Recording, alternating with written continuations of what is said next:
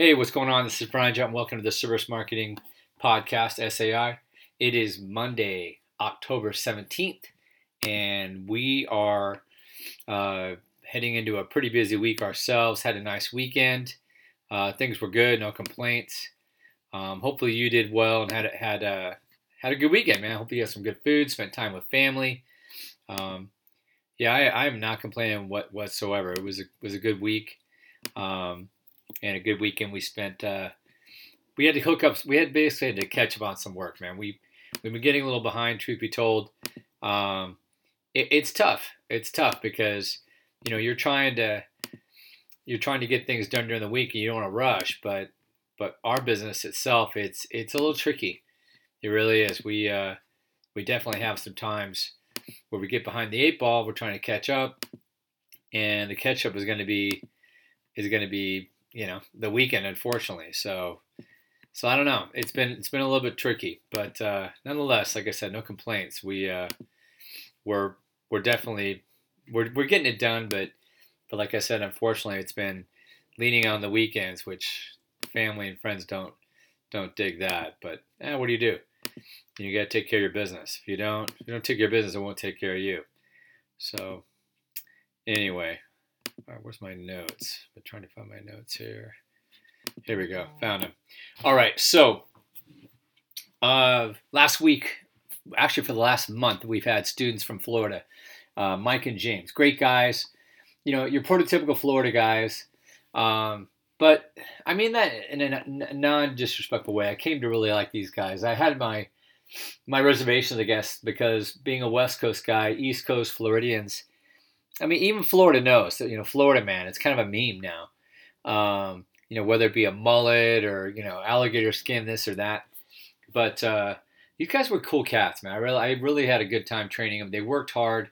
Um, they were in every Saturday through the month. And I think Mike was there every Sunday. So as well, at least for a few hours, you know. So they they put the the time in. I don't know if their boss paid them overtime, but he should have because uh, Jared was the boss's name. But uh, nonetheless, really, uh, I was happy with the kind of effort they put in. And if, if they get the time to practice and nurture their, their base level skills, they're going to do good. And then we had uh, Darren come in, uh, former body shop owner, um, highly knowledgeable. Uh, I'm, I'm going to say maybe 45. currently lives in Lake Havasu, loves it. I mean, loves it. And then originally from Beverly Hills but uh, yeah, interesting cat. Um, high energy, uh, very very good skills out of the out of the gate, man. This guy could see his tip. Um, a little bit of some health issues. Uh, his eye, he would get headaches from focusing too much with his eyes, and all these guys could have used a little more time in the gym.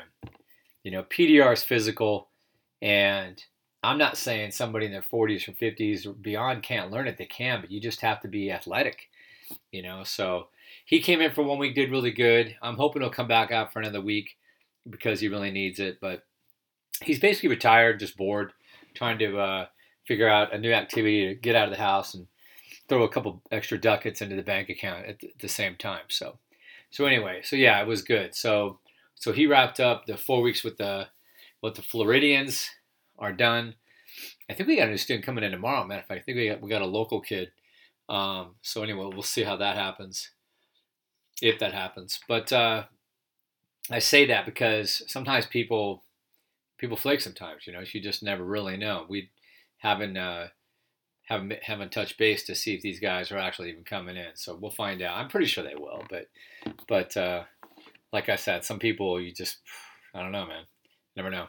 Um, okay, so I have a question for you. You ready? Listen up. Lend me your ears, please could you improve your customer offer? So, whatever you're offering your customer, whatever your business is, uh, if you're a cafeteria, you're a home remodel, you're a plumber, you're you're a dent guy like the rest of us. Um, how could you improve the offer for your customer to make it more attractive? And we talked about this before. Um, and I'm going to kind of glance over just a little bit and then, then throw some side side jabs. So here we go. Aside from price, yeah, I could drop my price. Okay, great. But that's we're trying to all make more money, right? Be more profitable, have a more valuable business that we can hopefully sell in the future, a nice asset, right? Um, so you want to make your business or your offer more profitable and more attractive. And basically, you want the customer to be able to. It's so it's so compelling that, that they can't say no. You know, it's like, man, I, I, I didn't want to, you know, buy that that apple pie, but I got a free Ferrari with it. I had to say yes. You know what I'm saying? It. I mean, that, that's outlandish, but okay. Let's say you buy one pie, you get three. It's like, man, you know, I, I didn't even want pie, but three pies for one. It's like, geez, all right, well, you know, I know my wife likes it, or the kids. I or you know Thanksgiving's in two days. Yeah, three for one. I'm I'm down. That's a good deal. Or you buy a pie and get a hundred percent rebate. I don't know. Just you know, what I'm saying make something so compelling. There has to be a reason. It's not just stupid. You have to have actually some some nuts, some guts behind it. You know, some nuts and bolts for a reason to do that. Maybe you're trying to get a customer on a reciprocal uh, pie subscription or something. I don't know, but you know, but you could see how that that kind of offer would would work for somebody depending upon the the business model that they're in. So, and I'll throw some examples at you that, that are a little more relevant than than three for one pies. All right, so let's say you're a bike shop and you offered free rentals, okay? Because the reason you started offering free rentals because people kept saying, you know what, I, rentals are too expensive and I don't have rental coverage. So there's a friction point, right? You're always trying to find out, hey, you know what? I had a bunch of people come in and you know out of the 10 six people came in so i'm at a 60% close rate but why didn't the other four come in so you follow up and you find out and you found out out of those four two of them didn't come in because they because of rental car issues so you're like you know what all i need is some rental cars and and it makes sense because my average customer is spending x amount of dollars and if you know advertised over a year i'll own those rental cars and i'll have those customers so okay so there there's one way of figuring out how to improve your customer offer. Hey, you know what? I don't know if you knew, but we have free rental. Okay, and we do that in the hail business. When we have a, a hail uh, site, like a, a port, like a pop up, you know, hail repair site in Anytown, USA, it, it's always a good business to have at least four, five, six, eight, ten, you know, rentals. And we'll either go rent them from the rental company, and just keep them constantly circulating through, or we'll bring cars we we own. You know, bring four or five cars on, on a car hauler and set them out there and they serve a couple reasons. But number two, it's it's basically just to get more retention, get more clients, because we always knew that was a problem. Hey, I'd like to get my hail fixed, but I got no I got no third car, and I don't know how I'm going to get to work. Well, we do, and we want your eight thousand dollars worth of business. So here's your rental car, enjoy it. And we talked about offers. So here's another. I'm going to prompt you guys with a little a thought. Right here's a little brain tickle. What's the kind of offer you could offer your customers, whether it's like I said, whatever your your service niche is, that is so damn good that that you know that you're going to feel bad offering it. You're just scared. The heck was what they're going to say, but you're just like, man, I, I can't offer that. That's just too much. And maybe not because it wouldn't be profitable, but you're just scared. You're just really scared. You'd be shaking like a little a little tarantula in its cave. You know, like I don't know, man. I'm I'm scared. I can't offer that. But what if you could? Because this is where where thinking gets powerful when you really start to think outside the ball, outside the box, outside the, the dome, whatever. Just creative thinking. And you could spitball. You could you could break out your little napkin there with with uh, little Billy's, you know, Crayola and start sketching down some really good ideas, you know. And no, some of them are going to be stupid, but don't put yourself, don't box yourself in. That's the whole idea of, of a free thinking exercise. Yeah, I could offer a free car with every bathroom remodel. Okay, no, you're not going to do that, but that's that's a start, right? You see what I'm saying? And then eventually you might come up with something that you know what? Yeah, we got a, we got kind of a gimmick, so to speak, but it works. And I'll tell you, I'll, I'll develop this out. I'll flesh this out a little bit. Um, okay, because basically, what, what are we trying to do? before I flesh this out. We're trying to get rid of friction points. Okay, we're trying to find out what we can do that that will enchant and delight our customers so much that I mean it's a no-brainer. Uh, here's an example like 200% money back guarantee. Yeah, you're gonna probably have a few people that are gonna they're like, oh man, I'm gonna double my money on this this sucker. And you could have some caveats, and all of a sudden, if a bunch of people start doing it, either your business model sucks, or yeah, Get rid of that promo, right? Not even promo, just get rid of that policy. How about a lifetime warranty? Are you crazy, Brian? A lifetime? You know how long a lifetime? Yeah, I do know how long. By the letter of the law, at least in California, it's eight years. And I know most of us will hopefully live longer than eight years, but that's what lifetime technically means. And I'm not an attorney, so check your local laws and rules.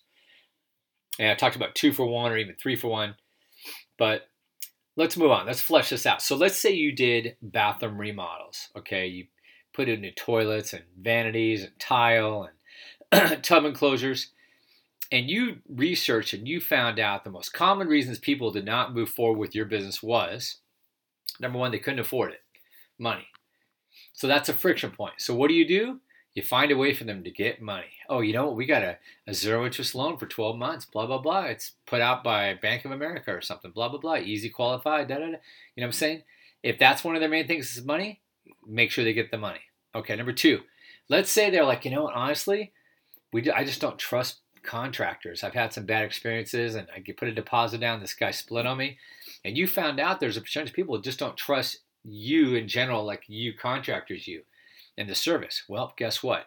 Show them reviews, show them you know people that referred people, and and let them get to know you so they trust you. And the money back guarantee and all that kind of stuff might help too. But if there's good reviews and they're legit, or somebody that they know has used you, no brainer, no brainer. Okay, speed. What if they say, man, you know what? I'd like to get it done, but I can't wait. Your, your receptionist said it takes three to four months. Okay, speed find a way to get it done faster. Okay, these are just constraints. You've the beauty of is that you've identified them. You know, and then last one, you know, I wanted to use you, but you were too far booked out. I wanted to get this done in two weeks, and you didn't have any availability for six weeks. Well, that's a that's a supply and demand problem. You need you need more bodies, or you got to raise your prices because you have so much business that you can't even get to those people, and then you'll do less people, but you'll make more money. All right, attack those problem areas above and beyond and immediately start getting more customers. what it is. Okay. And then for us PDR guys, I'll, I'll, I'll give you examples for PDR, right? All right, so here we are. Let me scroll down my notes here. I like to stay organized, guys. Um, so, what if you're a paintless dent repair service and you found your friction points were as follows? Num, some, number one, some customers could not afford you or shopped to the bottom and found the cheapest person. Okay, and that this is common in our industry and, and reason is is because most people don't understand what we do. So they th- they think, hey, you know what? I'm gonna go buy a fast food cheeseburger. They're pretty much all the same. So I'm just gonna find the cheapest cheapest cheeseburger. Okay, so that's an education issue. You have to educate your clients. Now, if they can't afford you, you can't educate them into affording you. So you you your customer avatar is probably wrong. The people who you're marketing, if they're driving around 2001 Kias, that's probably not your customer. And you can't serve all verticals. You can't serve all customer avatars. Yeah, I want to do everybody. I want to get capture the whole entire market. No, you don't. Because you're going to have problems. You're going to get people that are cheap. You're going to get complainers. You ain't going to be happy. Okay? All right, number two, some customers didn't understand the process. That's what you found out when you when you went back and surveyed, and some people didn't didn't go through with you. Well, guess what? You need to be more clear. You need to have a process and a systematic deal that will show people what you do and, and how you do it if if you have an educational system, a framework or a flowchart that people go through, a funnel, if you will, then they're going to understand what you do and you'll get rid of that problem. That's just once again education. Okay. All right. Number three, some customers didn't trust the process. I get that all the time. I had a lady today, uh, actually yesterday, picked up her car and says, "You know, I'm so glad that that you were able to convince me because my husband said this could not be fixed." She went against what her husband. I mean, that's strong. Your your spouse is telling you this can't be done. He said the door need to be on the vehicle need to be thrown away, and in a lot of ways he was right. So she had to give us a little bit of her her trust to to go through the, the process, even when her spouse is saying no way, no way. So they had like a little challenge between the two of them. Okay, well let's see if he can do it. He says he can do it. Most people would have just said, "Fuck it, no way." If my husband says it can't be done, I believe him. And, and you don't want to fight with your husband over getting your car repaired. Just let's go somewhere where they're going to do what he says needs to be done. They're going to replace the door or whatever. Let's go to a big body shop. But I guarantee it was probably a, a money driven issue. Hey, he guarantees it. This is half the price of a body shop. What we got to lose? right. Okay, there's a lot of lessons right there. Um, and then lastly, uh, no, that was the last one. Okay, so basically, what, what does this all mean again? Let's recap, Brian. You got it. Attack those constraints and chokeholds and win more business. Okay, but you have to know what they are. If you do, if you don't know, if you don't survey your customers and find out what they really want and what they don't want and what they're scared of and the reason they say no, how are you going to get better? So you got to survey the customers. You got to talk to them. You got to, and hopefully, and some are going to bullshit you. Some aren't going to tell you the truth. Some went to your competitor. They're not going to say so. Oh, I never got it done. Well, they actually did. They just don't want to tell you. Don't want to hurt your feelings. Okay. All right. So, last thing, guys. I'm going to go over the the top. I think it's seven or eight most common problems with small businesses. I've done this before. I'm going to do it again. Okay, you ready? Because it it this just freaking plays. It really does. And, and we continue to go through these problems and we tr- continue to try to get better. Number one, finding customers. Yeah, marketing. Where do you go? And who do you who do you market to? Like I said, you don't want that 2000 if you're a PDR guy. Let, let's say you're somebody you're you're looking for people to do home remodels. Well, you're not going to go to people who are renting. That'd be stupid. Or people who have you know low income property or whatever. They're probably not going to be able to afford, nor are they going to care. You, you're going to want to go where the money is, where people are going to renovate. People that are already that have portfolios of rentals or Airbnbs or there's so many ways to market. Think about it, guys. You could oh man, all I do is Airbnb people and they love me. Or all I do is coastal. I basically just farm the coastal, you know, by the ocean or whatever. Or I'm in the desert and I, I just I work Scottsdale because people over there have a lot of money. Okay, great. That's smart. All businesses do not have to target people who have a lot of money, but you you definitely want to have customers who have the money. If they can't afford your service, what are you doing? Really, what are you doing? Okay, so number one, that was finding customers. So basically, how do you get better at that? You get better at that by learning how to do how, how to be a better marketer, and that's courses or cohorts or get a mentor. Okay. Number two, increasing brand awareness. That pretty much goes back to marketing. Okay, brand is and brand is kind of a, a I don't know a secondary tier need. It's not really primary. Primary is, is getting the customers to find out who the hell you are okay, the right customers, and then and then pushing them through your funnel and closing them. Brand, eh, that's after you've you've already established some business. Then you can go go to next level branding. Uh, building an email list, basically that's just software. Okay, building it. Take a course or workshop. You know, you can learn learn that pretty damn easy. That's pretty simple. But a lot of people were saying that were surveyed who have businesses said they want to build an email list, which is fine. There's a lot of value in it, but it's not that hard to do. All right. Uh, number one, two, three, four, lead generation. That's basically the same thing as finding customers, isn't it? That goes back to marketing. You can outsource that, by the way. There's people just about in every vertical will get you leads.